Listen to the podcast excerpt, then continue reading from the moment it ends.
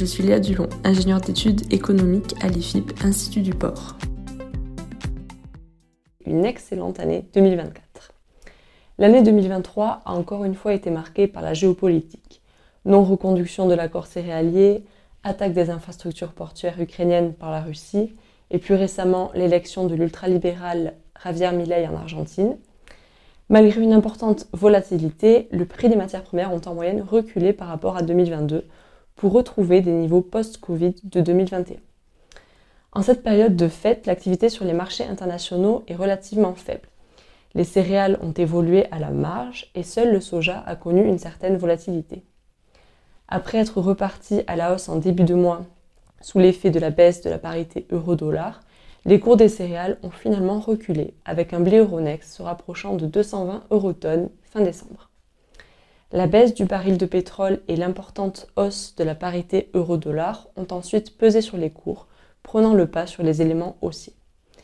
Les blés européens sont toujours en difficulté à l'export et malgré les efforts faits pour réduire l'écart de compétitivité avec la Russie, les volumes exportés vers les pays tiers sont toujours en recul, avec moins 16% par rapport à la même date l'an dernier. En ce début d'année, les regards sont déjà tournés vers la prochaine récolte. En France et plus largement en Europe de l'Ouest, les interrogations sont nombreuses. L'impact des mauvaises conditions météorologiques rencontrées lors des semis en novembre dernier sur les rendements est encore difficile à estimer, alors que les surfaces de blé tendre ont reculé de 5% par rapport à 2023 d'après France Agrimaire.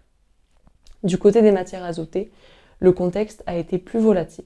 La météo brésilienne a été source d'inquiétude pour les opérateurs, avec une période très sèche qui affecte les cultures de soja et tire les prix à la hausse, avec la survenue de précipitations venant ponctuellement faire baisser les cours.